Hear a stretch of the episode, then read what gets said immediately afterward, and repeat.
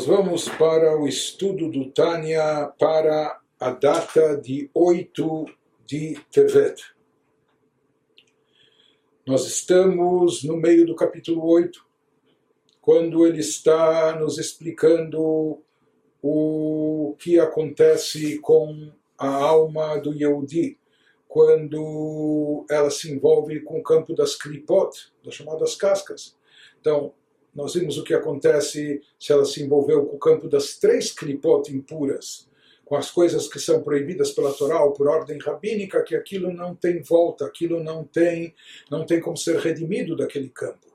Portanto, mesmo que a pessoa fez um bom uso, etc., mas aquilo está intrinsecamente ligado ao campo da impureza e não tem como ser resgatado de lá sobre coisas que originalmente eram permitidas, são permitidas pela Torá, etc. E depende do uso que a pessoa faz. Então nós vimos que mesmo que a pessoa tenha feito isso com uma intenção egocêntrica, com um objetivo só de satisfação pessoal, mas ele ainda pode reverter essa situação, ele pode redirecionar essa energia, resgatando e trazendo-a de volta para o campo da Kedushá, da santidade. Mas isso, de certa forma, tem um preço. Nós vimos que, se tratando de comilança, a pessoa comeu, bebeu, era um alimento caché, vinho caché, mas ele fez só por satisfação pessoal. Mesmo que ele resgate isso para o campo da Kedushá, da santidade, nós falamos que um resquício é, sobra sobre o corpo e por isso ele tem que passar corpo, a alma, por um processo no pós-morte para que a alma possa se liberar, ou seja, para limpar desses resíduos que ficaram impregnados no corpo a partir daquela realização, ou seja, que no momento que a pessoa comeu, bebeu só por satisfação pessoal, antes de ter voltado isso para chá, para a santidade, aquilo já se tornou carne da sua carne, sangue do seu sangue, por isso precisa ser purgado, purificado. A pessoa precisa se limpar disso, e esse é o processo descrito nos livros místicos como Ributa Kever. Ele nos fala, ele nos fala, Ributa Kever é, seria como que, que o corpo ele sente ainda antes, ou seja, morte significa separação da alma do corpo, mas antes da alma se desvincular por completo, seria como se ele sente que está lá sendo, é, está apanhando lá, é, como que, que vem anjos é, e fazem essa, dão uma chacoalhada para limpá-lo, retirar toda essa impureza que sobrou sobre si. Ele continua agora nos falando sobre outros aspectos eh, de impureza ligados ou a klipat noga, a klipa intermediária, aquela ainda luminosa, ou as três klipot impuras e os seus efeitos, implicações, resultados e forma de purificação quando possível. Ele nos diz na sequência Ve'al dvarim betelim beheiter que gona maaretz sheinu yachol nilmod Tzarich letaher nafsho mitumazu diklipazu klipazu yedei gilgula bekaf akela Como escatu bezor parshat beshalach daf nuntet Para um outro tipo de impureza, que seria quanto à conversa à toa, conversa fiada, ou seja, não é algo proibitivo. A pessoa não está falando aqui mal de alguém, não está fazendo fofoca, mexerico, não está difamando ninguém. Né? Apenas é uma conversa à toa, conversa fiada. Quanto, quanto a conversa à toa de maneira permissível, por exemplo, por indivíduo ignorante que não é capaz de estudar Torá, seja, aqui nessa conversa fiada pode haver dois problemas. Em primeiro lugar, o teor da conversa. Então, no teor da conversa aqui não há nada de positivo, sagrado, mas também não há nada de, de, de negativo e proibitivo. É uma conversa vã, fútil, uma conversa à toa. Então, na conversa em si não há algo ainda de errado, intrinsecamente mal. Mas aqui há um outro problema que Nesse tempo, enquanto a pessoa está aqui ocupada com conversa fiada, ele poderia estar estudando Torá, fazendo algo muito mais positivo, muito mais elevado e sagrado, que é se dedicar ao estudo da Torá. Toda hora é hora de estudo da Torá. Que isso, de certa forma, é até uma obrigação incessante sobre nós, aproveitar o nosso tempo vago, etc., dedicar isso à atividade de estudo da Torá para elevação espiritual, etc. Mas vamos dizer que aqui está se tratando de um caso raro, um amares, uma pessoa tão ignorante, sei lá, parece analfabeta, que ele é incapaz de estudar Torá, de entender Torá. Ou seja, a mente dele não capta isso e por isso ele está isento aqui pela sua incapacidade, que é um caso muito raro. Hoje nós podemos ter, olha, alguém, eu não consigo estudar em hebraico, você tem livros traduzidos, eu não consigo estudar sozinho, eu não sou um autodidata, você pode ir para aulas, eu não tenho acesso a aulas no lugar que eu moro, hoje em dia nós temos eh, via internet, etc., todas as opções, não é? Mas de qualquer forma, se a gente imaginar essa situação de uma pessoa que dada a sua ignorância, ele não é capaz de estudar. Então, esse tempo que ele está dedicando à conversa, conversa à toa, ele não está transgredindo a obrigação de estudar Torá. Por quê? Porque ele, naquela hora, ele é incapaz de estudar a Torá e, portanto, ele está isento disso. Então, aqui a única coisa que sobrou é a conversa em si. Então, essa conversa se enquadra na categoria do Klipat Noga. Não é algo, não é algo absolutamente, totalmente negativo, e algo laico, algo à toa. Mas até mesmo por isso ele nos diz, ele precisa passar por uma purificação de sua alma. Em um outro processo, ou seja, mesmo isso, até a conversa fiada, a conversa igual, também deixa resíduos, também deixa vestígios de impureza na alma da pessoa, e o que torna necessário, após o falecimento, após o desprendimento da alma do corpo, que essa alma se desintoxique, que essa alma se purifique para poder elevar-se até a altura celestial, etc., para livrá-la da contaminação por essa clipá, clipat noga, essa clipá, mesmo que essa clipá intermediária, mas é uma clipá. E isso vai acontecer por meio do arremesso no kafakela, que isso também é um conceito místico, a concavidade de uma funda, como consta no Zohar, porção Bechalach, página 59.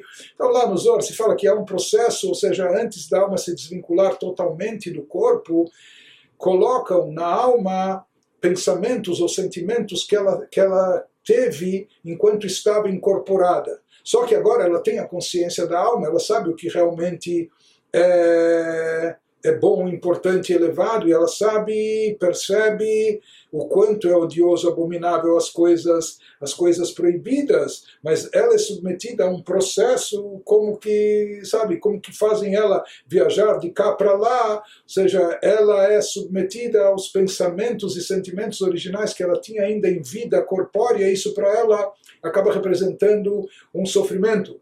Sabe? Imagine uma criancinha, um bebê que, que ah, que fez, eh, fez sujeira, soltou os seus excrementos, mas é um bebê pequeno e de repente não só que isso não incomoda, ele começa até a brincar com isso. Agora imagine você que filmem isso e você seja a própria pessoa. E depois, quando você já é um jovem, um adulto, mostram para você com o que, que você estava brincando. Então, isso é degradante. De certa forma, isso tem a ver com o processo de Kafaquela, como a alma é submetida durante um tempo a essa viagem, quando, agora com a consciência do mundo da verdade, ela é submetida aos mesmos pensamentos, eh, sentimentos, das ações que ela tinha quando incorporada. Então se fala que esse também é um processo de purgação, de purificação para desintoxicar a alma e a alma é submetida a isso, mesmo aquele aquele que estava envolvido na simples conversa à toa, mas isso também deixa uma marca na alma. Então, assim como isso se aplica de um lado da boca, ou seja, com aquilo que a pessoa come, bebe, ingere, que isso pode deixar resíduos, resquícios é, na alma que necessita de uma purificação, o mesmo também se aplica com o que sai da boca, com aquilo que a pessoa fala e conversa, mesmo se tratando de uma conversa que não é proibitiva, mas simplesmente também essa conversa não tem razão de ser, é uma conversa fiada, não é algo que a pessoa faz com um objetivo mais elevado e sublime. Então isso também se torna uma vestimenta para energia, para conduzir energia para a Klipat Noga, da, da Klipat Noga, dessa Klipá intermediária, isso acaba também conduzindo próximo às três Klipot impuras e acaba impurificando também a alma que acaba necessitando desse processo que nós explicamos, chamado nos livros místicos de Kafakel. Porém, ele prossegue e nos diz: aqui a conversa era pior do que a conversa fiada. Era algo literalmente proibitivo, algo, algo interditado pela Torá. Vale de Burim Assurim, como Bahem, Shehem Mishalosh Klipot Atmeot Legamrei, Em Kafakela Levado, Moil Letaher, Uleavir Legehinah. Porém, no caso de conversas proibidas, aquilo que é pela Torá, uma mitzvah trotação, um preceito proibitivo, como zombaria, ou lachonará, que é maledicência, falar mal do outro, etc. Então isso aqui já não está ligado só com klipat noga, com a klipa luminosa. Isso pertence ao reino das três klipot completamente impuras. Então, se uma pessoa escorregou, se uma pessoa eh, cometeu, cometeu esses pecados, infrações, falando coisas proibidas pela Torá, ou seja, aqui ele transgrediu preceitos da Torá e se envolveu com aquelas klipot mais baixas. Então, nesse caso, ele nos diz a kafa aquela sozinha, aquele processo que a gente descreveu pós-morte de kafa aquela, apenas isso não é suficiente para purificar e desintoxicar a alma de sua impureza. Em vez disso, é necessário um processo mais, mais agudo, mais acentuado, mais grave. A alma deve descer ao Geinom. Geinom é o purgatório, que alguns chamam popularmente de inferno, mas aqui é purgatório porque nós falamos que mesmo o objetivo do Geinom não é apenas a punição por castigo, mas é essencialmente o de purgar, limpar, tirar as manchas que se impregnaram na alma através da conduta eh, ruim da pessoa aqui embaixo em vida. Então, na verdade, todos esses processos ele tem esse objetivo, assim como uma, uma, uma roupa que está empoeirada, então às vezes tem que sacudir, chacoalhar para tirar toda a poeira. Mas se não é apenas uma poeira superficial, se ela também está suja, é necessário lavá-la. Às vezes, passando uma água já resolve, uma água com sabão. Às vezes, a, a, a sujeira está mais impregnada, mais contida dentro da vestimenta, então é necessário um lavar com água quente, fervendo, etc. E às vezes isso também não é suficiente para tirar as grandes manchas, tem que se esfregar com alguns produtos, né, por assim dizer, que queimam as manchas que as retiram. Então, de certa forma, usando essa metáfora, a gente pode entender que existem processos de purificação para lavar a alma, como se diz, ficar de alma lavada. Então, são processos espirituais no pós-vida Ele nos diz que o mesmo se aplica também, ou seja, esse, essa questão de estar ligado às três klipot impuras, וכן מי שאפשר לא לעסוק בתורה ועוסק בדברים בטלים, אין כף הקלע לבדו מועיל לנפשו, למרקה ולזקקה, רק עונשים חמורים שמענישים על ביטול תורה בפרטות, מלבד עונש הכללי לכל ביטול מצוות עשה מחמת עצלות בגיהינום של שלג, כמבואר במקום אחר. Similarmente, isso aqui é uma nuance delicada com, com, com algo que a gente já estudou, então aqui tem que, tem que prestar atenção na diferença. Ele nos diz quem tem a possibilidade de imergir-se no estudo da Torá, uma pessoa que tem capacidade intelectual, tem conhecimento, ele pode estudar Torá, mas em vez de fazer isso, em vez de se elevar e certificar, porém se imerge em conversa à toa. Ou seja, nós já vimos acima um caso que a pessoa estava ocupada com, com conversa à toa. Mas aquele caso havia um atenuante, que se tratava de uma pessoa, aquele caso estava ligado só com Klipat Noga, com a clipá intermediária, porque a pessoa não estava transgredindo uma proibição da Torá, nem de forma ativa, nem de forma passiva. Por quê? Porque ele não tinha capacidade de estudar Torá sozinho, porque se tratava, se tratava de uma pessoa ignorante, sem acesso ao conhecimento, etc. Então, ficou na conversa fiada. Para aquele tipo de conversa fiada, nós falamos que aquele processo pós-morte chamado kafaquela é suficiente para limpar a sua alma. Mas aqui é algo mais grave pessoa está fazendo a mesma coisa, o outro que também está participando da rodinha da conversa fiada. Só que essa pessoa aqui é uma pessoa que teria a capacidade de estar estudando, tem a habilidade de emergir no estudo e desperdiça essa capacidade não faz. Então, com isso, a pessoa está transgredindo um preceito positivo, ele está deixando de se dedicar ao estudo da Torá incessantemente como ele deveria fazê-lo. E ao invés disso, ele está, ele está mergulhando na conversa fiada. Então, nesse caso também, a cafa, aquela sozinha, só aquele processo pós-morte, ainda não é capaz, não pode ajudar sua alma a ser limpa e purificada. Essa alma, ela infringiu mesmo que de forma passiva, ela poderia, deveria estar cumprindo o preceito positivo de estudar a Torá e não o fez.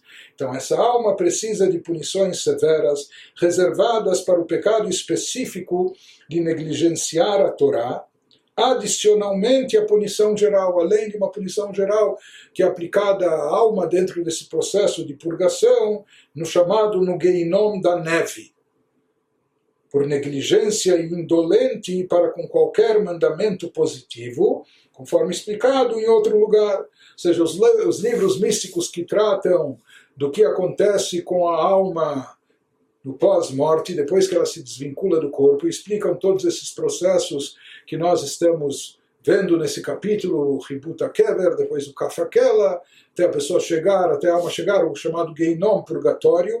Então, se fala que quando se descreve o Geinom, nos livros místicos, o purgatório se fala de Geinom de neve e Geinom, purgatório de neve e purgatório de fogo.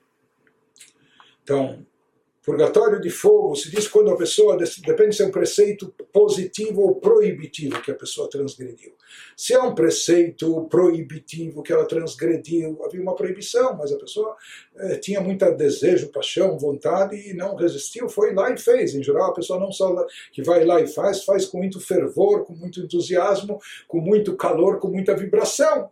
Então se diz, já que aqui o pecado, a transgressão foi, foi cometido com fervor, com ímpeto, com calor, então proporcionalmente a isso, a retificação da pessoa vai ser passar pelo Geinom de fogo, pelo purgatório de fogo, para compensar o fervor e calor que ela teve com os atos pecaminosos, ela tem que ser purgada, tem que ser purificada no Geinom, no purgatório de fogo. Já a pessoa que deixou de cumprir um preceito positivo da Torá, ele deveria fazer algo positivo, porém deixou de fazer. Em geral, se deixou de fazer é por causa de frieza e indiferença estava frio em relação a isso e por isso ignorou e não fez, não praticou aquela mitzvah, não deu a tzedakah, não fez o que precisava fazer, etc. É? Então se diz que aqui no caso a retificação espiritual dessa alma por essa infração é passar por um processo no purgatório de neve, para compensar a frieza que ele teve, frieza e indiferença em relação aos assuntos positivos de mitzvot sagradas, preceitos sagrados. Então a retificação da sua alma está associada a esse processo também que passa pelo Geinom Shel Shelek, pelo purgatório de neve. Enfim. Ele prossegue e nos diz agora, até agora ele nos falou nessa última parte do capítulo de conversa vã, conversa fiada, etc. E o que acontece quando a pessoa não está imersa no estudo da Torá, mas também não está ocupada com bobagens fúteis. E mais uma vez, sempre lembrando que aqui nós não estamos tratando do envolvimento da pessoa com coisas proibitivas, com transgredindo mitzvot, falando mal do outro, falando mentira, falando, eh, fazendo fofocas, etc. Não, são coisas neutras que por si só não são Torá, mas também não é algo mal, não é algo negativo, proibitivo. Agora ele nos fala o que, que acontece com a sabedoria secular. Algo aqui que não é conversa fiada, não é algo vão fútil, pelo contrário, é uma ciência, é uma sabedoria, mas se trata de uma sabedoria secular. Então ele nos diz na sequência no Tânia, וכן העוסק בחוכמות אומות העולם, בכלל דברים בטלים מחשב לעניין עוון ביטול תורה, כמו שכתוב בהלכות תלמוד תורה.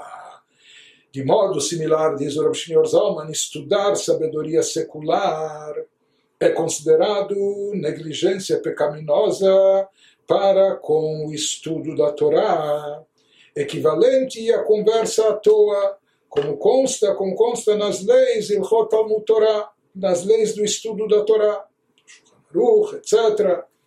Ou seja, aqui também, essa pessoa que está se dedicando, o Yehudi que está se dedicando à sabedoria secular, significa que ele tem cabeça, ele tem intelecto, ele tem uma boa mente, ele não só que é capaz de raciocinar, graças a Deus, ele é capaz de, de entender e de se aprofundar, e por que, que ele não usa essa mente para o estudo da Torá? Para se dedicar ao aprofundamento na, na, na, palavra de Deus que consta na Torá, que representa a sabedoria e a vontade divina, e como ele, sua sabedoria e vontade são uma coisa só, isso significa, como a gente estudou no capítulo 5, no final do 4, 5, vincular-se, unificar-se com a própria essência de Deus. Então ele nos disse, ao invés de se dedicar ao estudo da Torá, ele se dedica e emerge apenas na sabedoria secular. Então, de certa forma, isso também é considerado um desperdício, como se ele estivesse se dedicando à conversa à toa, porque ele não está aqui eh, envolvido com, com algo de conteúdo sagrado, como é a Torá.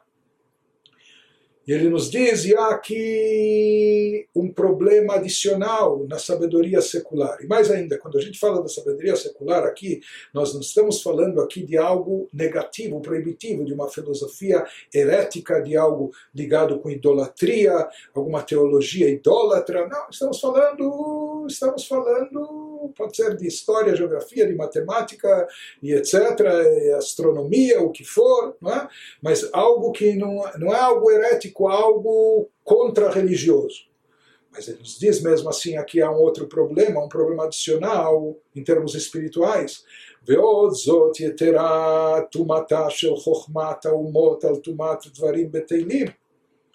E ainda a sabedoria secular contamina mais do que a conversa à toa. Quer dizer, aquele sujeito que está na conversa fiada, conversa tua, ele está desperdiçando o seu tempo, o seu tempo. Em vez de se dedicar ao estudo da Torá, ele está ficando oco em termos espirituais. Ele está só falando conversa tua, então fica no oco, no vazio. Mas essa pessoa, que ela não está aqui só entretida com conversa fiada, conversa tua, ela está envolvida com sabedoria secular, ele não está oco. Ele nos diz que nesse aspecto essa ocupação contamina mais do que a conversa à toa, porque a conversa à toa ela só influencia e contamina os, os atributos emocionais do seu elemento sagrado, vento, em sua alma divina. Com a impureza da Kripat Noga, da conversa à toa, proveniente do lado negativo do elemento ar dessa Kripa em, em sua alma animal, conforme observado acima. Ou seja, ele nos diz, na conversa fiada não existe, não existe conteúdo, não existe inteligência por trás disso, não existe intelecto é? É, atrás da conversa, conversa à toa. Então, a pessoa está falando sobre isso. Então, no máximo, ele compromete e envolve o seu lado, as suas emoções, mas o seu intelecto não se impurifica lado espiritual do seu intelecto não se impurifica e não se contamina com aquelas conversas ocas e vazias, com aquela conversa fiada. O que já não acontece nas sabedorias seculares, quando ele investe o seu intelecto, a sua mente, aquilo, de mais, aquilo que de mais elevado ele tem, coloca isso só nas sabedorias seculares, ignorando a Torá, então, com isso, ainda existe esse prejuízo adicional que ele impurifica e contamina o seu intelecto, os seus poderes intelectuais. Isso que ele nos fala no, no original em hebraico, שאינו מלביש ומטמא רק המידות מיסוד הרוח הקדוש שבנפשו האלוקית בטומאת קליפת נוגה שבדברים בטלים הבאים מיסוד הרוח הרע שבקליפה זו בנפשו הבעמית כדלעיל. ele nos diz, aqui ele nos falou que enquanto a pessoa, na verdade, enquanto a pessoa está ocupada com conversa à toa, isso influencia e contamina os atributos emocionais do seu elemento sagrado. Isso de qual elemento? Nós falamos que existe essa, essa associação da alma com os quatro elementos, é?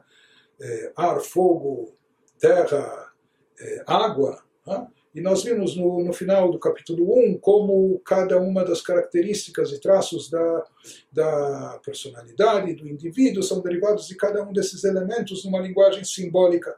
Então nós falamos que do elemento vento é? é derivado aquilo que a energia que está investida na conversa fiada, porque assim como o vento, o vento sopra para cá e sopra para lá, mas no final o que está, o vento, isso evapora, não é algo que, que, que você pode prender e segurar na mão com consistência. Assim também é a conversa fiada, a conversa oca, é como um vento que sopra, hoje sopra para cá, sopra para lá, não é? E sem, sem maiores consequências e sem, sem consistência, ou algo que pode evaporar e desaparecer. Isso, no caso, por isso a conversa fiada, a conversa à toa, é associada com o elemento vento da alma divina, que a pessoa acaba impurificando através da conversa, eh, da conversa em vão. Isso é proveniente do lado negativo, do elemento do ar, dessa, da, da, da clipá de sua alma animal, conforme observou-se acima. Porém, na conversa fiada, a pessoa não compromete, não impurifica ולא בחינת חב"ד שבנפשו, מאחר שהם דברי שטות ובורות, שגם השוטים ועמי הארץ יכולים לדבר כן. Porém, quem está envolvido só com a conversa fiada, ele não compromete as faculdades intelectuais da sua alma, Chokhmah, Binah da sua alma, os três poderes intelectuais. Por quê? Porque são palavras de tolice e ignorância. Conversa fiada, conversa fútil vã, sendo que até os simplórios, os ignorantes, podem conversar assim. Então, por isso, esse nível de atividade ou, ou o, o tipo de energia investido nessa atividade não compromete, não afeta, não impurifica os poderes intelectuais da pessoa. Por isso nós falamos, elas estão ligadas apenas ao elemento ar. É? é, mais é, oco, vazio, do, da klipat noga, daquela klipá intermediária, e eles afetam eventualmente apenas os poderes emocionais que estão no segundo plano. Porém, Mashenken Bechochmat Umot, בחוכמת האומות, הוא מלביש ומטמא בחינת חב"ד שבנפשו האלוקית, בטומאת קליפת נוגה שבחוכמות אלו, שנפלו שם בשבירת הכלים מבחינת אחוריים של חוכמה דקדושה כידוע ליודעיכם. Diferente disso, porém, a sabedoria secular, ela realmente influencia e contamina as faculdades mais elevadas da nossa alma, Chokhmah Binah Dat, de sua alma divina, com a impureza de Klipat Noga que há nessas formas de sabedoria, as quais caíram ali. Se fala que essa sabedoria secular ela é derivada de um processo explicado na Kabbalah, que eh, essa energia caiu na Klipat Noga pela Shvirata Kelim, um conceito cabalístico de quebra dos recipientes, ou seja, é algo que tinha um potencial sagrado e divino muito elevado, mas que não tinha recipientes suficientes para captá-los e comportá-los, e isso, por assim dizer, eh, causa esse processo de quebra dos recipientes, e dessa quebra dos recipientes acabam surgindo dos cacos, por assim dizer, uma série de coisas, entre elas a parte de sabedoria que havia originalmente, eh, antes da quebra dos vasos, isso acaba caindo até a sabedoria secular. Isso que afetou apenas as costas de Chokhmah sagrada, como é sabido pelos conhecedores da sabedoria oculta. Ou seja, aqui ele, ele evoca um conceito de Kabbalah para dizer que aqui, eh, no momento que a pessoa está envolvida com a sabedoria secular, ele está envolvido com algo que se encontra no campo das klipot, no campo das castas, e eh, afastado ou desvinculado do campo da Kedushá, da santidade, ou seja, isso é o que caracteriza essas, essas sabedorias seculares. E aqui existe algo mais grave, que ele, se concentrando nisso, ele está impurificando o que há de mais elevado na sua alma, que seria o poder intelectual, os poderes intelectuais da sua alma, é, que isso causa uma impureza, uma intoxicação espiritual maior do que apenas aquilo que envolve os sentimentos e emoções, porque o intelecto é mais elevado e também é, porque ele é soberano. Se a pessoa comprometeu suas emoções, o intelecto rege as emoções. Então ele pode depois corrigir, mas aqui quando o próprio intelecto ele está comprometido, isso torna a situação mais complicada em termos espirituais. Porém, se tratando, como a gente falou, de sabedorias que não são heréticas, não é algo proibitivo, existe uma forma ainda de que isso seja elevado. Isso explica também o nosso conhecimento nos dias de hoje. Isso que ele conclui nos dizendo: Ela em que no seotan, kardum lachtoch bahem, דהיינו כדי להתפרנס מהם ברווח לעבוד השם, או שיודע להשתמש בהם לעבודת השם ולתורתו.